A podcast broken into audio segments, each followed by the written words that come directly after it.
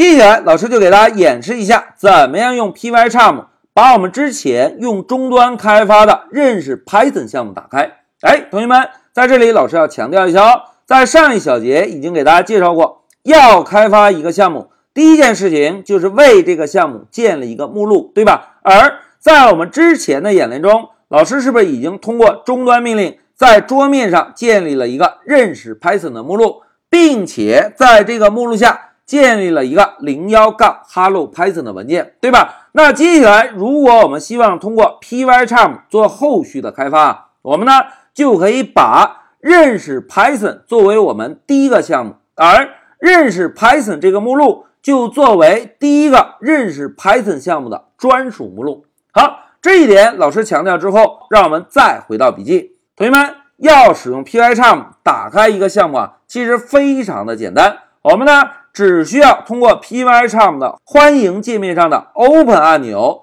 就可以打开一个项目了。但是在做具体的演练之前，老师要强调一个概念哦，同学们注意，在使用 Pycharm 打开一个项目之后，Pycharm 啊会在这个项目的目录下新建一个点儿 idea 的目录。同学们注意，这个目录前面同样有一个点儿。是不是表示 idea 这个目录是隐藏的，对吧？那这个目录的作用是什么呢？大家看啊，这个目录下就会保存我们当前这个项目使用的 Python 解释器的版本，以及当前这个项目中包含有哪些个文件等等等等，所有跟项目相关的信息都会保存在 idea 这个目录下。那现在老师问大家，同学们。主流的 Python 解释器版本有哪两个？哎，非常好，二点零和三点零，对吧？那老师再问大家一下，二点零的解释器默认支持中文吗？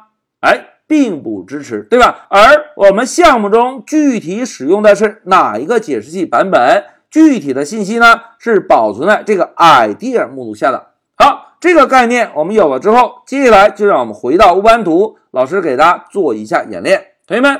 在我们开始打开项目之前啊，老师先敲一个 ls 杠 la 来确认一下现在认识 Python 这个目录下的文件情况。同学们看啊，老师回车，大家看回车之后，当前这个目录下是不是有且仅有一个零幺杠 Hello Python 的文件，并没有其他的隐藏文件或者隐藏目录，对吧？那现在要打开这个项目，我们就首先点击 Pycharm 的图标。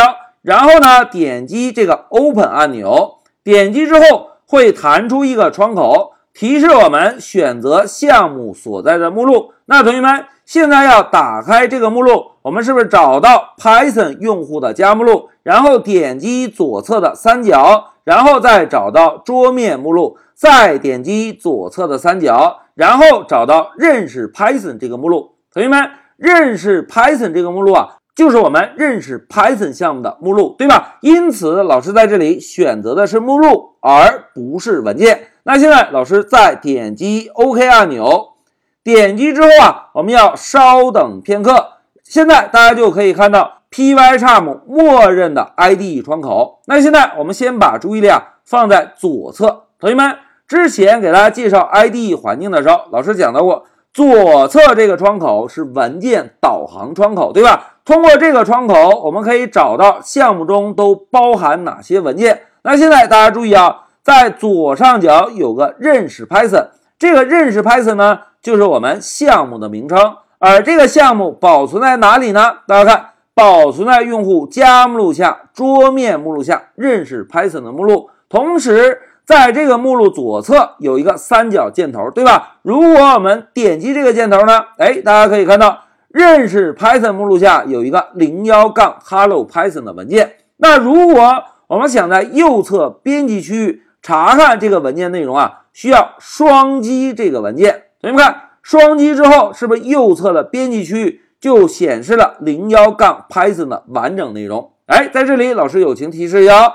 可能刚刚打开这个窗口之后，同学们一看，哇，字体好小，哇，这个中文好丑，对吧？那如何设置字体，我们稍后再讲。在这一小节中啊，我们先把重点放在怎么样打开 Python 项目上。同学们，现在我们一个项目是不是已经打开了？那接下来啊，我们先回到终端中来验证一下刚刚老师在笔记中说的 Pycharm 会帮我们建立一个隐藏目录。同学们，现在老师回到终端窗口，然后再敲一个 ls 杠 la 回车。大家看，回车之后，我们是不是可以看到当前这个目录下多了一个隐藏目录？而这个隐藏目录下就保存了我们当前这个项目使用的是哪一个 Python 的解释器版本，以及我们当前这个项目都包含有哪些文件等等的跟项目设置有关的内容。那现在有同学想，哎，老师，项目已经打开了，我们能不能执行呢？但是大家看，